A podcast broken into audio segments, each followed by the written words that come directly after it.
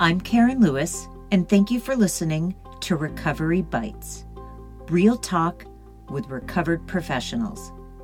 This podcast is about life in recovery from an eating disorder the good and the not so good, the successes and the challenges. Episodes will include stories from fully recovered professionals about the sometimes sad, sometimes painful, but always beautiful accounts from their recovery. Not their whole story, just bites.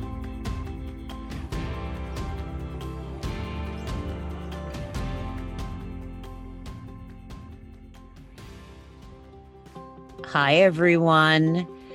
I know I say it right every single time you hear me. I say we're in for another amazing episode.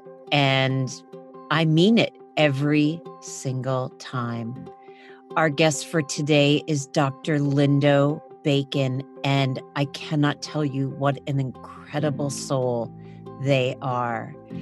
I'm actually going to do something I don't normally do, which is I'm going to give limited limited information in this pre you know preview summary of what our show is about today because I just can't do it justice. So, give you a brief summary. We are going to be talking about what happens when we try to fit into expectations that other people place on us. Also, we are going to be talking about oppression and the impact that it has on marginalized, underprivileged communities. I am super excited. I'm not going to say any more. We're just going to dive right in. All right, here we go, everyone. Good afternoon, everyone, and welcome to another episode of Recovery Bites Real Talk with Recovered Professionals. I'm telling you, you have no idea what kind of a treat we're in for today on the episode. My guest is Dr. Lindo Bacon. And Lindo, first, I just want to say hello and thank you for being here. Oh, thanks so much for inviting me, Karen. I've been enjoying your podcast so much, and I know about all the great work that you're doing in the world, and happy to be here and supporting you. Thank you. Thank you. So, Lindo, what, first of all, for listeners who are not aware of this, Lindo did just release an incredible book called Radical Belonging How to Survive and Thrive in an Unjust World. Did I actually get that title backwards? Did I? Nope, I know, and I agree with you. We had a lot, lot of discussion about how to um, make the cover for that very reason. It's beautiful. And Lindo is also the author of other books, Body Respect, Health at Every Size. But I really would just like to say, Lindo, could you tell the listeners a little bit about yourself? Thanks for asking. Well, first off, the way you know me is because of the work that I've done on health at every size and helping people who are struggling around um, weight concerns and food concerns and trying to figure out how do you appreciate and value your body and take good care of yourself particularly when the world treats people so unkindly in larger bodies? So we're all we all get this message that there's something wrong with us if we're larger and that we all need to fear becoming larger. Um, and as you and i know there is so much misinformation there about not only um, like what that means for individuals, but what we're supposed to do about it. People are then prescribed diets which um, um, don't aren't at all effective at helping people to lose weight for the long term and just cause more problems. So anyway, you know me through originally through my work there, and um, that's a huge part of my history. And I've got a PhD in physiology with a specialty in nutrition where I really looked at the issues of metabolism from that kind of a perspective. And I've also looked at it from other perspectives. I have two master's degrees one's in psychology and the other's in exercise science. And so I'm looking, I've looked at these issues of weight and body from a lot of different perspectives. Um, and over time, my work has shifted to where it landed in my most recent book to recognize that weight is just one of many body based oppressions. And um, we're also suffering because of racism and classism and the list goes on and on. And it makes everyone struggling to be themselves when there are certain aspects of themselves that just aren't valued in our culture. And so that's where my my work has shifted is to looking at the global perspective of how do we help everyone feel like they belong when we're living in this culture that doesn't treat us equitably or compassionately. Um, and it's trauma inducing. And, you know, what are the steps to figuring out how to enjoy ourselves and celebrate ourselves, regardless of whether we get that back from others? And also, how do we change that world? I I am sure people have said this to you recently, but the timing of this book is unbelievable and it is so necessary. One of the things that I want to actually something that that touched my heart so much and it's actually from your other book body respect when you're talking about how do we live in a world where all body types are included and and we don't traumatize people for for whatever body type they have. I want to read something that you wrote and lindo when i read this and i read this a while ago i still sometimes get tears in my eyes when i read this. You're talking about you're referring to a young woman who's walking through her hallways at her school and she said every time i walk down the hall she told me meaning you I see posters saying that they don't want kids to look like me. How can they possibly think that's helpful? Do they really think that making me and other kids feel that there's something wrong with my body is going to help me or anyone eat our fruits or our veggies? The only result I've seen is that I've been called fatso more this month than ever. There has been something about that one statement or what that has stuck with me and and it is it is a powerful example of how we are giving people the wrong message about weight. Do you have anything to say to that or do you have a lot of things to say to that? Sure yeah and that was a very dramatic moment for me too to because um, you're drawing that from when i was speaking during Obesity Awareness Month. And so it's shocking to me to see that it's actually the government and the healthcare professionals who feel like stigma is effective health promotion. And I'm glad that you brought that up because it really does make such a dramatic statement and shows how clearly we've gone wrong in our good intentions, right? I mean, the idea is that we want to help people, and that's why they call that a health promotion campaign.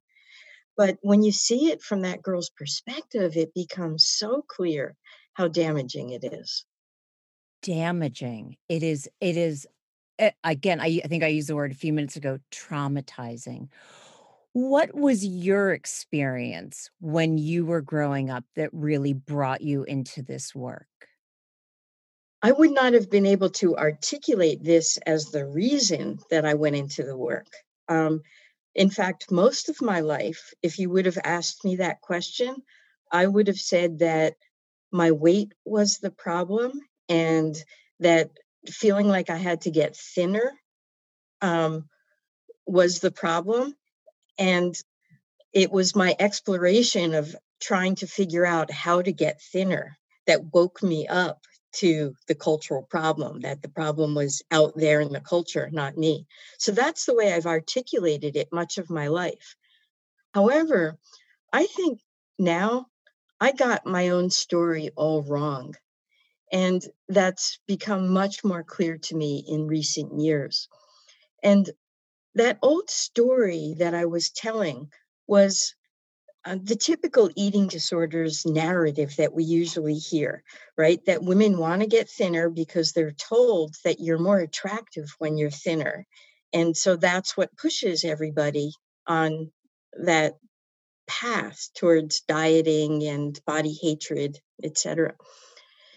But in retrospect, that wasn't my story. Because the truth is, I never really felt like I was a girl. And that it wasn't a drive to be more attractive as a girl. It was a drive to try to fit in to other people's expectations of me. But if anything, my body struggles were probably more about the recognition that people saw my body, judged me for it, and treated me in a certain way that didn't, they weren't seeing me. And that what I really wanted was I wanted to lose those curves and to have this like boyish slenderness so that people would see me for the word I use is gender queer for the gender queer person I am rather than seeing me as a girl or later a woman. There's something else that you wrote in this in your book Radical Belonging and I just want to say ahead of time forgive me everyone because I could I could just quote this whole book. I have it highlighted and bookmarked and all this stuff. And and correct me if I'm getting this wrong, but you talk I think it was at the very beginning of the book about walking into a women's restroom and another woman looking at you confused like are you in the right going to the right bathroom? And then she apologized because she mistook you as a man and that's where you felt the most hurt that you were still being seen as the culturally expected person you were supposed to. Did i get that story correct or narrative? you did, but let me just draw out the point to just to make sure that it's clear to everyone. So when she did her double take because I was walking into the bathroom, it actually made me feel good because in the moment she was recognizing that I didn't really belong there, that she didn't think I looked like a woman. And it as you were mentioning, it was the apology that hurt because the apology was saying to me was there's something wrong with me not looking like a woman and she must have hurt my feelings for having done that. And that's a, the challenge for me is that unless people get to know me unless i announce myself too many people misgender me and it hurts. I want to be seen for who I am. There's so many times in our lives where, and I just am speaking to my own self, I just want to be seen somewhat spiritually. And and I also want to say I'm coming at this from a cisgender, you know, I I feel aligned with who I am, things like that. So I don't want to simplify it and be like, Lindo, don't you just want to be seen spiritually? Because I'm sure you're like, it's really not what it's all about. But part of it is like so what you're saying is is again and I said this earlier, don't define me just see me and and i think that's a difference i don't know if you agree with that or please if i say something that that is adding to some of the the microaggressions that go into it please lindo say something to me. Well the see me aspect of what you said is what i really resonate with um the don't define me i want to i think there's a lot of nuance there um because i like to claim my identities and definitions, but there's a lot of complexity there. I bet. I bet. How do you feel that your work has shifted as you sort of came to this understanding somewhat of what the function of your eating disorder was was actually hiding on underneath your discomfort with your gender identity like how do you how did you shift that work it was a shift that happened over time and i think for me one of the most important aspects of that shift was when I realized that it wasn't just my problem, that the problem was in the culture, not me. And the more that I started to find community around that, and it wasn't just community around gender identity issues, it, uh, everybody has this feeling of not belonging. That's about being human. And the more that I'm able to connect with everybody else's humanity around the challenges of being seen and how beautiful it is when we can truly connect and see one another. That's where the healing happens. The healing happens in community. There's two things I want to point out from that. And again, from your book, Radical Belonging. I think you said made a comment in the book that it's not self-love, it's belonging that we need. Yeah, and and I'd like to um to just expand on that. One of my favorite lines from the book, and I'm not sure I'm going to get this quote exactly, is um, uh, self love is like a spoonful of sugar that makes the oppression go down. You know, the point that I'm making there is that Sure, self love is important, and I hope we can all move forward in appreciating and loving ourselves. But no amount of self love is going to inoculate us against the fact that we keep coming up into a world that may not show us that love back. And so it's not enough. And that's the distinction. It's community that can help us so that the self love carries us. And we need to feel like we belong and that we're accepted and loved and appreciated and valued. And that leads me to ask if you could describe the experience of the rat park. The rat park. Oh, oh, oh okay. you want me to explain it? Sure because that goes to show how addiction, depression, everything grows in isolation. But then when you put people in community, healing begins. So I I just loved that. So I don't I don't know if you want to speak to it. Oh, um my fear is that you might I, I might not even be able to remember everything that I wrote, but I, I'll try. And one of the things, unfortunately, I'm spacing on is whose research we're citing right now. Um, I will absolutely tell you if you give me a minute. Well, I'll babble a little while you look. Yep, yep, you babble. Go for it. I was talking about some research that was done on rats, and they um, gave rats cocaine water and the rats promptly became addicted to it. Boy, I, am not sure I even remember this whole story. Um, you do it, and then I can fill in details from there. Okay, I'll tell. First of all, let me tell you who the study was. It was on page 94. Sorry, everyone. It was Bruce Alexander. There we go.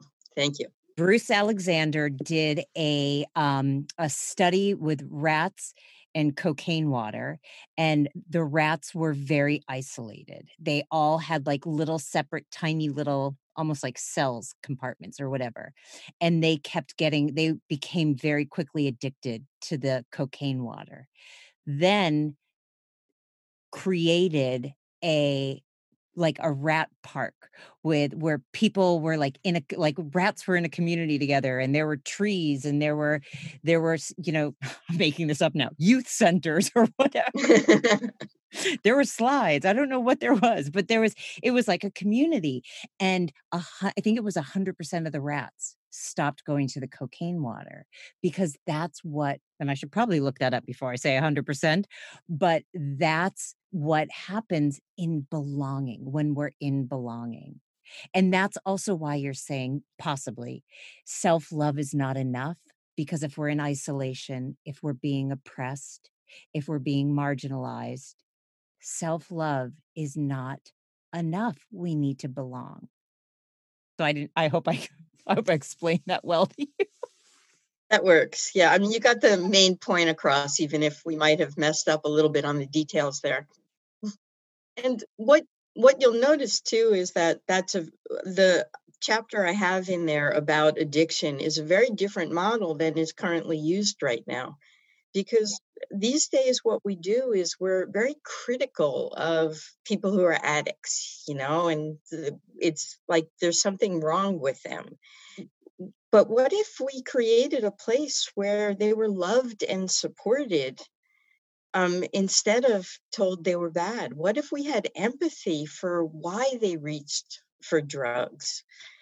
And what if we provided them with some of the things they needed that um, made their life so miserable? And, you know, could we find ways where they, where community worked better for them and they felt supported? And there's so much research that shows that when you make people's lives easier, you know, like for example, so that if you raise minimum wage so that people aren't struggling so much to get by financially, it improves their mental and their physical health. What is that? Uh, there's a term about, and this goes back to if you sort of peel back all the layers to the the person they were prior to all these like institutionalized traumas. What is it there's a pipeline school to prison?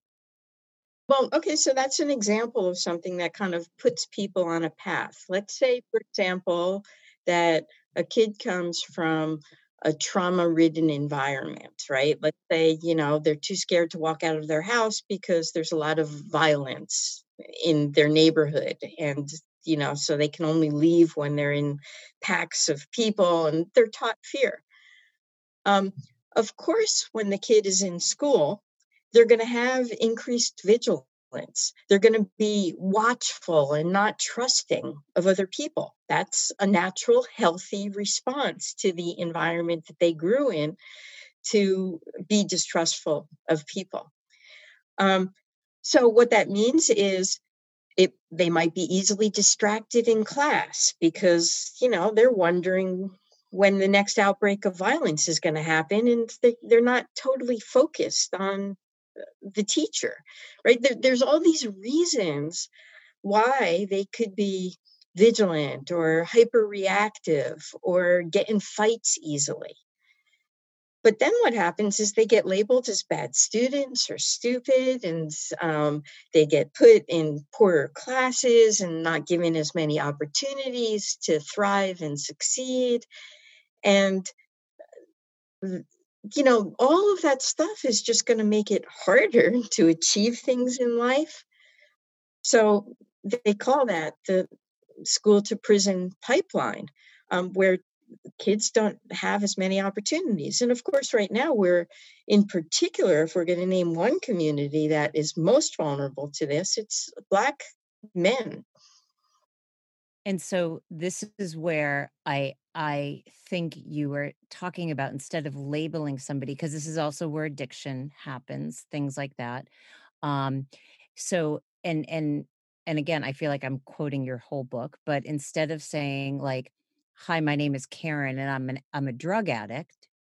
You said or i'll use you now. You said hi my name is lindo and i i have human suffering and i came from a really tough background and a way to survive the streets was to get addicted to drugs. Like there's actually a whole narrative behind it but instead we just put a label on it and say i'm a drug addict exactly. You got the general idea right but uh, just to make sure for the listeners that's not really my story. I didn't i grew up in a lot of privilege and not on the streets. But i but yes you do get the general idea of of how we can look at this frame. Yeah. Yeah. I know this is a really big general question but what are your thoughts just about our political environment right now, racism, ev- everything that's happening. I mean, what what are your thoughts? Well, first off, um, racism is nothing new. Um, police killing black men is nothing new, but it's finally in the public consciousness uh, to some extent. And we're grappling with that right now. And we're in a very painful state. And I don't know where we're going to land. I'm very fearful for the future. But it's very clear right now that this world is so inequitable. And some of us have so much opportunity, and other people are given such hard lives and just don't have the same possibility for thriving. And we can't go on this way. And for too long, I think people with privilege have not been aware of how much privilege they have and what life is like for other people. And hopefully, being hit with it, many people right now are starting to grapple with it. And there's a larger movement that's recognizing that we need change. Well, I think you made a good point. It's not that racism is new. It's it's just that it's it's been newly like screaming from the rooftops. Like there's more there's more voice to it, but this has been going on forever. And so the fact that, you know, some people are saying like and now there's racism in the country and I'm thinking, mm, well, there's been racism all along. No one's been yelling about it yet. Or I don't want to say no one, but not to this this degree. I think if it's okay, what I want to do is I kind of want to shift gears a little bit because I could obviously talk about your book all day, but then nobody's going to get your book because I'm just going to talk all about it. I want to go back a little bit to your own personal story about how you and and when I say how, like people have said to me before like Karen, how did you recover? from an eating disorder. I'm like, uh, do you have a couple months for me to tell? Like, I, I can't just say it in one sentence. But, you know, you did go through a lot of suffering in life with, again, gender identity, um, your body, things like that. Like, do you believe in full recovery? I know that's sort of going off topic, but what, talking about the the eating disorder part that you experienced, do you believe in full recovery? I think it's challenging in large part only because we all have different um, language that we use. So I don't want to get too hung up on the language. But what I can say is that for me, recovery doesn't mean that my drive to overeat or to comfort myself with food has gone away. But yes, I do consider myself fully recovered because What's different for me now is that I can sit with those feelings better and I could recognize that, hey, this is my humanity talking, that, you know, I'm feeling that drive and that's because I'm having a hard time right now and I want comfort. And that's one of the things that temporarily comforts me. And then I get to make choices about what I want to do next do I reach for the ice cream and get through that moment? And then, you know, how am I going to um, feel with myself afterwards? Will I be able to offer myself compassion and, you know, acceptance for having made a way, made a good choice to get through, to find a way to get through in a moment when I didn't, I just felt like that was the only option I could, the best option I could choose. Like, so can you keep um, accepting your humanity and taking care of yourself. And certainly in these times of, um, we're in the midst of the pandemic, and um, the usual ways we take care of ourselves aren't as easily accessible to us. You know, we, we can't go out and do all the things we used to. We can't hug our friends. So we're more limited in the skills in what we can do to, to get through hard times. And so that means that we're more likely to be making some of the choices that we feel might not be as health inducing, right? Like like you know in the context of the work that you do like eating for example i hope that what we can do is that we could recognize that the drive to eat is basically just a human way of recognizing that um, we're having a hard time and we need to take care of ourselves. This is one way we know. And are there other ways that we want to take care of ourselves? Or is this going to be the best choice in the moment? And whatever choice we make, that we can have compassion for ourselves for why that was the best choice to make in the moment. So, recovery doesn't mean that you stop overeating. Or maybe over in fact overeating is even the wrong word here.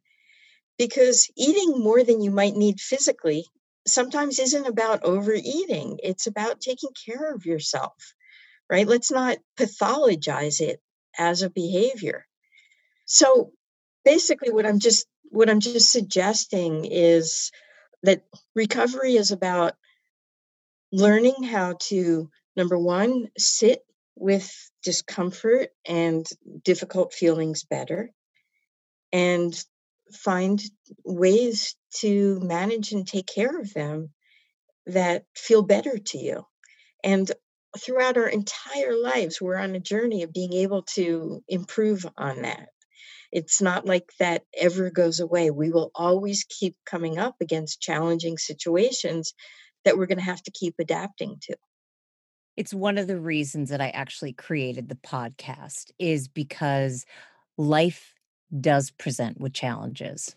Again, look where we all are right now. And so that doesn't mean that if that that doesn't mean that that let me take a step back. Uh, often people have said to me, you know, my my life is i must be failing at recovery because i still have struggles i still have relationship issues there's still pandemics there's still this and i was like oh so now basically you're living in the world and feeling it and understanding how it's impacting you. That's the difference. I think what i want to point out is, is an example that you used in the book that it is more about what you do after and and this is also similar to what you were saying like somebody who doesn't struggle with alcoholism if they went home and said i had a really long day and i'm going to have a glass of wine but if somebody can't stop drinking after that i'm actually not getting my point across lindo. I know exactly what i'm trying to say but it's not it's not getting there. So i'm going to sort it move away from that because it's going to drive me crazy. I'll probably come back to it because I usually do. I lose my train of thought a little bit and then I come back. What was it like writing this book? Did it bring up a lot of emotions? I have to imagine it was a, you know, not only a reflection of experiences that you went through in life that were challenging, but also beautiful things and bringing us up to today with what's happening in the world. So, what was the experience like? The book took me through many different stages, and each stage was emotionally very different. Um, the first stage of writing the book, it started out basically as a journal where I was writing my pain, just kind of looking back at the challenges that I'd faced. And I wrote that through tears. The second stage of the book, though, was recognizing that I am so much more than my trauma, you know, and that those difficult experiences I had all contributed to making me who I am today. You know, so for example, the feeling that I had when I was younger, where um, I was never enough for my parents and that they weren't proud of me which wasn't true, but that that was how I felt um, at times. That's the stuff that kind of spurred me through three graduate degrees, because, like, you know, I went to school and I still just felt like inadequate. Like that wasn't enough to prove my worthiness to my parents and to the world. And so I had to go back to get more credibility in the world. And so the the process that drove my education might not have been the healthiest process because it was a search for credibility. But on the other hand, I got so much out of that education, and it has given me a certain amount of credibility and ability to have a platform in the world. And I've learned a tremendous amount. So, it, the stuff that was part of my sickness is also part of what makes me amazing and successful, too. So, I think that I've been able to relook at my trauma as my um my beauty marks you know like the stuff that was ugly earlier eh, are my beauty marks today and contributed to how I get to be in the world. Another aspect of writing the book was I was also able to go back to all of those stages and I could write in the science of why those adjustments that I made were meaningful. So, for example, I could um, dissect what trauma means and how it affects us, how it changes our physiology to make us more vigilant and distrusting and messes up relationships and contributes to things like diabetes and heart disease and depression. I could map all of that stuff out scientifically for people to help them understand why they might turn to substances today. And I could put in the healing science too. So I was able to write the book in so many different stages. And then it all came together in the end where it became about using my own personal storytelling to draw people in, my scientific background to kind of give it a credibility and put it in context and understanding, give people confidence that the path that I was recommending it, it makes sense. And I was able to add all of the stuff I've learned through mindfulness and psychology to help us see the actual tools you could that I employed and why they work and show people how they can grab onto them.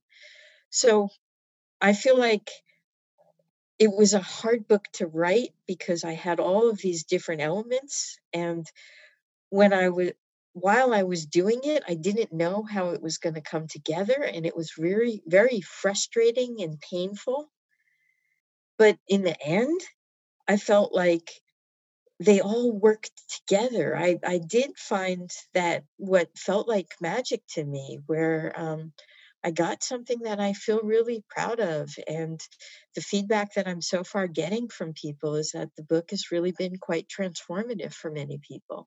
And that's just thrilling to be at this stage right now where people are reading and giving me that feedback and um, so it's very exciting but it has not been an easy path to get here i'm sure you know the book for me also like one of the things that i really do love about myself for you know without sounding so narcissistic is that i i'm always learning about myself.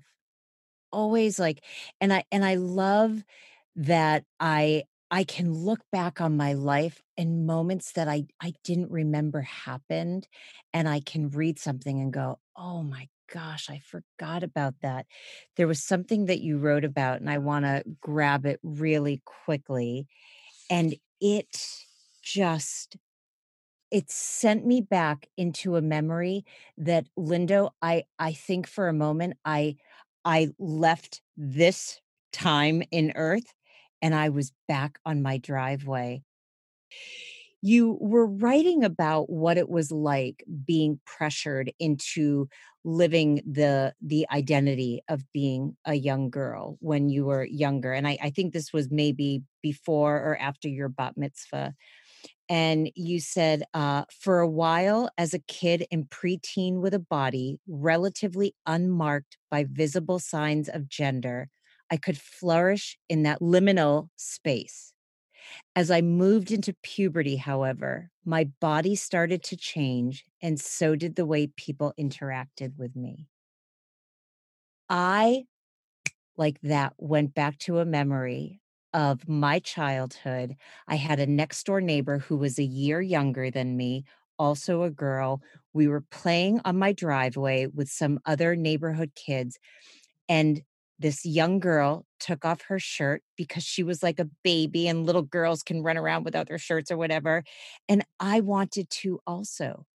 So I took off my shirt. And one of the boys said, Karen, put your shirt back on. You're a girl. Like, what? And Lindo, I remember in that moment thinking, first of all, if we're both girls, why can't I? What is wrong with my body? That was the first time I felt my body had, I'm going to use the word power, but I don't mean it in a positive way, a power that I, I have no control over. And it really, it embarrassed me. I was humiliated. I was ashamed. I was sad. Why can't I still do this? Why can't I still run around without my shirt on or whatever? But that's what happens. We get put in these gender roles and they start squashing our little souls that really just want to be free, carefree. And it was a powerful, powerful image for me. Right. That's a really powerful story. And I'm sure that every listener can recount stories of when they were shamed for not acting their gender. You know, whether it's the obvious things like a boy crying or, um, you know, a girl not being attractive enough. Those are the things that we hear about in the media. There are millions of ways that we're taught that we're supposed to act. And um, while most people probably don't struggle, don't have have the same gender identity that I do, every single person has some ways in which they do not fully align with the gender that they were that their role that they're supposed to play out. And at some point in their life has been shamed and taught that they're supposed to act a certain way and how freeing the world can could be if we stopped putting people into these gender boxes and gave everybody the freedom to just develop whoever to be whoever they want to be but we are so far from that world you know what else played through my head the whole time I was reading your book? I hope it's okay for me to say this. Do you remember? Um, I think it came out in the 70s, uh, Free to Be You and Me with Marlo Thomas. Vaguely. My gosh, it's it's this wonderful story. It's it's these performers talking about like it's okay if a a boy wants to be like a boy wants to be a cocktail waitress and a girl wants to be a a fireman like it was starting very very young and it's and boys cry and it's okay and you know we we impose these the like you said these thoughts these constraints on people and when they don't fit in it we shame them. And one of the things i'm i'm glad to hear you talk about this story because i think one of the biggest things i was looking for in the book was to see if there could be some kind of universal awakening. Like I don't want this to be seen as a book written for trans people. I don't want people to see this as a book written about gender identity. What I really wanted to do was just awaken that universal sense so that as people are reading through the stories, they can find their own way of relating to that idea of not belonging and not fitting in um, that would span across racial lines and class lines and disability and all kinds of things. And um, so it's nice to see when, you know, that you can relate to a, a story that is about being genderqueer, even though you're cisgender yourself.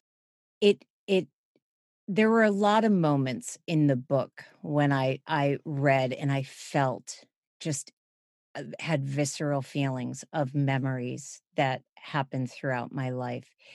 Um, it is it is an absolutely un unbelievable book.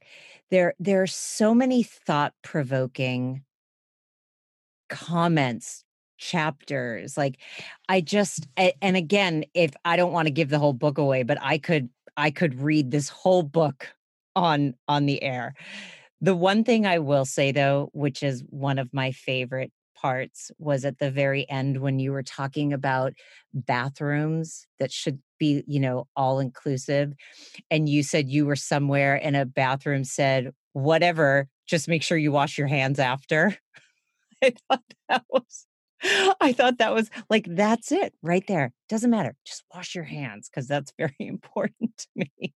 I know. It just seems like particularly if you have a single stall bathroom, why do you need to put a sign on it that says either men or women? Whatever. yeah, whatever. Just wash your hands. I I really appreciated that part. Lindo, we are coming to an end. Is there anything that you would like to say that I didn't ask you? I, I do have one final, final question off of this topic, but is there anything you'd like to add that I didn't ask or anything you'd like to say? I can't think of anything. I've appreciated your questions, and I think you gave us space to talk about a lot. Lindo, it has been an absolute pleasure. So, of course, I do always end with a final question, which is Lindo, if you were a character in a movie, book, or television show, what genre would you live in? Oh, let's see. Oh, oh, that's easy. Romance. Beautiful. And that's not just because my partner opened the door to see if we were done. I just nobody can see this, but I just saw Lindo look over and I thought, is somebody in the room with them? yes, yes. No, that was a great answer.